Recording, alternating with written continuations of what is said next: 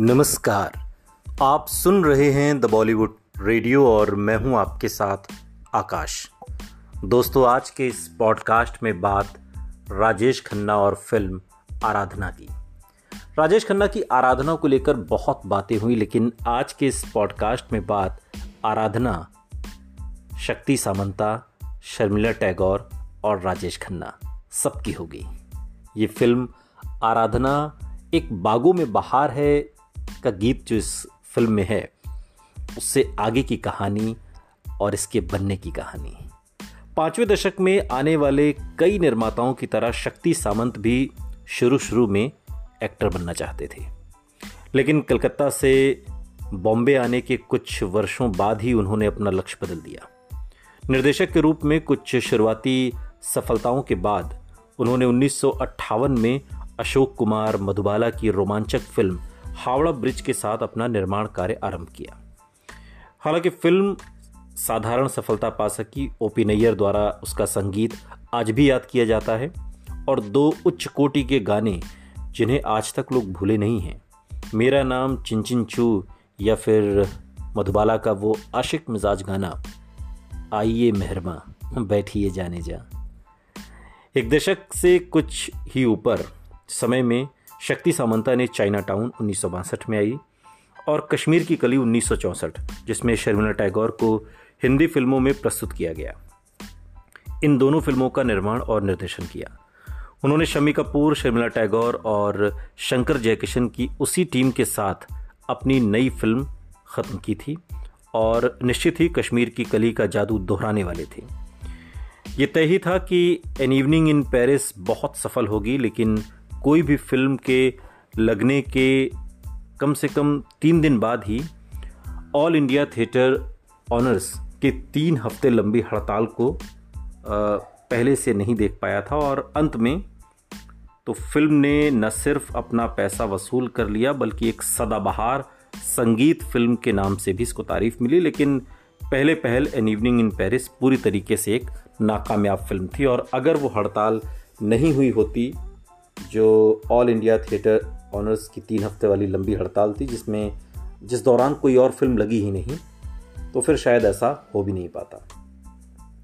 मुश्किलों को बढ़ाने के लिए शक्ति सामंता की अगली फ़िल्म जाने अनजाने साल 1971 में रिलीज़ हुई, जो उनके मन चाहे शमी कपूर और विनोद खन्ना के साथ थी, और थोड़ा दिक्कतों का सामना भी करना पड़ा, क्योंकि पत्नी गीता बाली की असमय मृत्यु ने शमी कपूर पर गहरा असर डाला था और वो बेनतहा उदासी में घिर गए।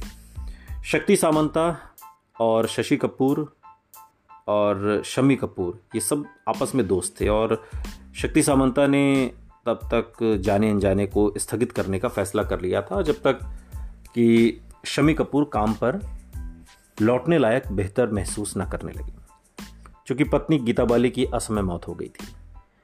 दिन हफ्तों में बदल गए और हफ़्ते महीनों में, लेकिन शमी कपूर फिर से काम शुरू करने की हालत में नहीं थे। और तब शक्ति सामंता ने Filmfare united producers combine talent hunt के विजेता, यानी कि राजेश खन्ना के साथ एक जल्दी बन जाने वाली फ़िल्म बनाने की सोची, जिसे बहुत जल्दी बना लिया जाए। मतलब बहुत ज़्यादा फोकस उस पर नहीं था। बस ये था कि चूँकि शमी कपूर के साथ जो फ़िल्म जाने अनजाने बना रहे थे, उसमें चूँकि शमी कपूर दिमागी तौर पर ठीक नहीं थे, पत्नी की असमय मृत्यु हो गई थी, सहज नहीं थे एक्टिंग को लेकर। इसलिए उस दौरान खाली ना बैठकर एक ऐसी फ़िल्म बनाई जाए जो जल्दी से बन जाए। शक्ति सामंता को राजेश खन्ना बाहरों के सपने में बेहद पसंद आए थे और उन्हें लगा था कि सही कहानी मिलने पर राजेश खन्ना में न केवल पूरी फ़िल्म को अपने कंधों पर ले जाने, बल्कि सफल फ़िल्में देने की काबिलियत थी। उन्होंने ये भी तय कर लिया कि चाहे ये बीच की फ़िल्म एक जल्दी में बनने वाली फ़िल्म थी, राजेश खन्ना को इसमें गैर ज़रूरी नहीं डालना चाहिए, जो काम अभी तक यूनाइटेड प्रोड्यूसर्स की फ़िल्में नहीं कर पाई थी। शक्ति सामंता के बेटे आशिम सामंता को वो शाम आज भी याद है जब राजेश खन्ना उनके घर आए।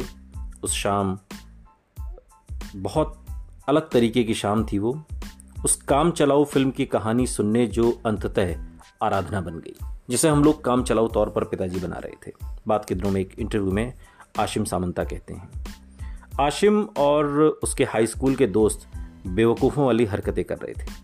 जब राजेश खन्ना अपनी शेवरेल शेवरेल एक कार में आए, जिसने राजेश खन्ना से ज़्यादा ध्यान लोगों का उस कार ने खींच लिया, आशिम को शमी कपूर और शर्मिला टैगोर जैसे सितारों को अपने घर में आते जाते हुए देखने की आदत थी। और हालाँकि जिस नौजवान अभिनेता को उसके पिता लेने की सोच रहे थे, उसे वो खास नहीं समझते थे। फिर भी वो उनके व्यक्तित्व पर ध्यान दिए बिना नहीं रह सका। उनमें एक अदा थी, जो वो अंततः बने और वो बनने से पहले ही थी। लेकिन जिस चीज़ ने उस पर सबसे ज़्यादा असर डाला, वो था राजेश खन्ना की सुरीली आवाज़। जब वो उन्हें पहली मंजिल पर अपने पिता की बैठक तक लेकर गया उस शाम राजेश खन्ना ने शक्ति सामंता और आराधना के लेखक सचिन भौमिक से उस फ़िल्म की कहानी सुनी, जो उनकी ज़िंदगी को एक तरीके से बदलने वाली थी, पूरी तरह से। लेकिन जो किरदार उन्हें बताया गया, अंततः वो सिर्फ़ उसी किरदार को नहीं निभाने वाले थे। जीवन में कई अहम चीज़ों की तरह आराधना भी एक ऐसा हादसा थी, जो न होते होते हो गया। फ़िल्म की कहानी टू इच इज़ ऑन साल 1946 में आई फ़िल्म से प्रेरित थी। हिंदी फ़िल्मों में मुख्य भूमिकाओं में अधिकतर पुरुष ही हावी रहे हैं। हालाँकि हमारे पास मदर इंडिया साल उन्नीस सौ सत्तावन और बंदनी उन्नीस जैसी फ़िल्में थीं, जिनमें हालात अलग थे। फिर भी जो हीरोइंस थीं, जिस अच्छी से अच्छी भूमिका की उम्मीद कर सकती थी, वो थी नया दौर, साल उन्नीस सौ सत्तावन में आई वैजंती माला की। और जिसमें उनका रजनी या गाइड में वहीदा रहमान की रोज़ी जैसा बढ़िया ढंग से उकेरा गया किरदार था। लेकिन ऐसी फ़िल्में बहुत कम थी जिसमें, जिसे महिला प्रधान फ़िल्म कहा जाए। और ऐसे परिदृश्य में आराधना में लेखक द्वारा नायिका और नायक दोनों के लिए मज़बूत किरदार लिखे जाना एक असाधारण सी बात थी। फ़िल्म की पटकथा के नज़रिए से हीरो की दोहरी भूमिका होने के बावजूद भी आराधना पूरी तरह से नायिका की कहानी थी, हीरोइन की कहानी थी। और चूँकि आरंभ से फ़िल्म की कल्पना दो नायकों के साथ की गई थी, जिसमें राजेश खन्ना को केवल पिता का किरदार निभाना था, शक्ति सामंता खुद को धोखा नहीं दे रहे थे। वो सूरज की भूमिका के लिए कुछ नामों के बारे में सोच भी रहे थे। लेकिन उनके लिए ये बड़ी बात नहीं थी। फ़िल्म की कामयाबी के लिए उन्हें एक ऊँचे दर्जे की एक्ट्रेस भी चाहिए थी। फ़िल्म के निर्माण के समय राजेश खन्ना की तुलना में शर्मिला टैगोर बहुत बड़ी स्टार थीं। उस समय केवल 25 साल की शर्मिला टैगोर जो सफलताओं की एक कड़ी देख चुकी थी, के लिए एक नए अभिनेता की माँ की भूमिका करना एक हतोत्साहित करने वाली बात रही होगी। अगर आज के संदर्भ में सोचे तो शायद ही कोई हीरोइन ऐसा करेगी जो 25 साल की उम्र में माँ का किरदार निभाए। शक्ति सामंता इस भूमिका के लिए अपर्णा सेन से रिक्वेस्ट कर चुके थे, लेकिन नाकामयाब रहे। लेकिन शर्मिला टैगोर शायद शक्ति सामंता को ना नहीं कह सकें, या शायद भूमिका ने ही उन पर असर कर दिया जो रोल था। शक्ति सामंता को उनकी ज़रूरत थी, और हालाँकि उनका बिकनी वाला अवतार अभी भी दर्शकों के मन में ताज़ा था, जो एन इवनिंग इन पेरिस में था। फ़िल्म फेयर के एक अंक के कारण शक्ति सामंता ने नामुमकिन को कर दिखाया। उन्होंने न सिर्फ़ शर्मिला को फ़िल्म के एक बड़े हिस्से के लिए ग्लैमर विहीन रूप अपनाने के लिए मना लिया, एक ऐसा किरदार जिसमें कोई ग्लैमर नहीं है, बल्कि एक जवान आदमी की माँ बनने के लिए भी तैयार किया, जो बहुत बड़ी बात थी। शर्मिला के साथ शक्ति सामंता ने आराधना के आरंभिक हिस्सों को फिल्माना शुरू कर दिया और फिर दूसरे नायक की खोज को भी पीछे ढकेल दिया। आराधना के शुरू होने से एक दिन पहले भी जो शक्ति सामंता नहीं जानते थे और राजेश खन्ना कभी सोच भी नहीं सकते थे, वो ये था कि वो अंततः एक बिल्कुल अलग ही फ़िल्म बना डालेंगे। बहुत अलग फ़िल्म। एक ऐसी फ़िल्म जिसकी कल्पना की ही नहीं जा सकती, जो जल्दी जल्दी में ऐसी फ़िल्म बन जाएगी। लेकिन ऐसा हुआ और एक ऐसी फ़िल्म बनकर हमारे सामने तैयार हो गई, जो अलग तरीके की फ़िल्म थी जिसने एक अलग ही लकीर खींच दी और राजेश खन्ना को सुपर स्टारडम के चरम पर पहुँचाने वाले दौर की शुरुआत कर दी। लेकिन आराधना बनी कैसे? आराधना क्यों ज़रूरी थी राजेश खन्ना के लिए? इसका अगला हिस्सा हम आपको अगले पॉडकास्ट में सुनाएँगे।